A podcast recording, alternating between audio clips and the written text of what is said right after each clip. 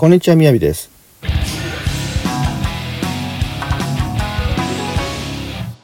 今日のテーマは10兵衛も一点集中しようねです。いや先日の NHK 大河ドラマ「キリンが来る」の第18話が話題になってますね。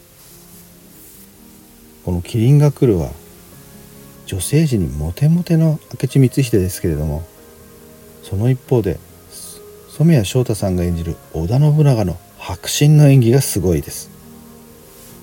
弟信勝が暗殺のために持参した万病を鎮める霊剣新たかな湧き水かっこ毒入りを見破りました。そして泣きながら「お前が飲め!」と迫るシーン。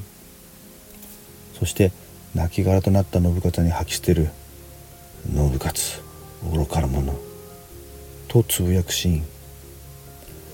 その対比に背筋がゾクゾクして見入ってしまいました。織田信長の非常な行いを嫌う人は多いです。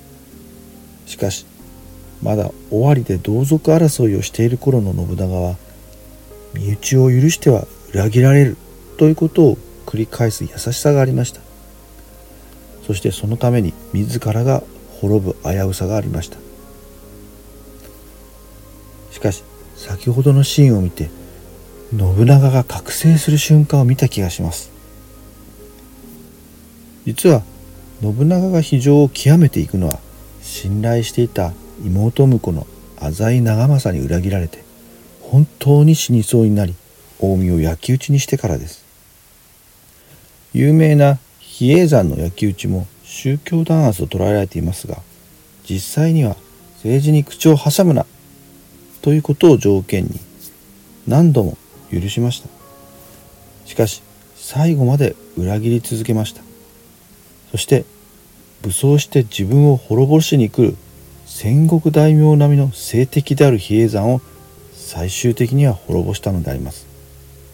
ですから一般のイメージの問答無用に丸腰の坊主を焼き討ちにしたというのは間違いです。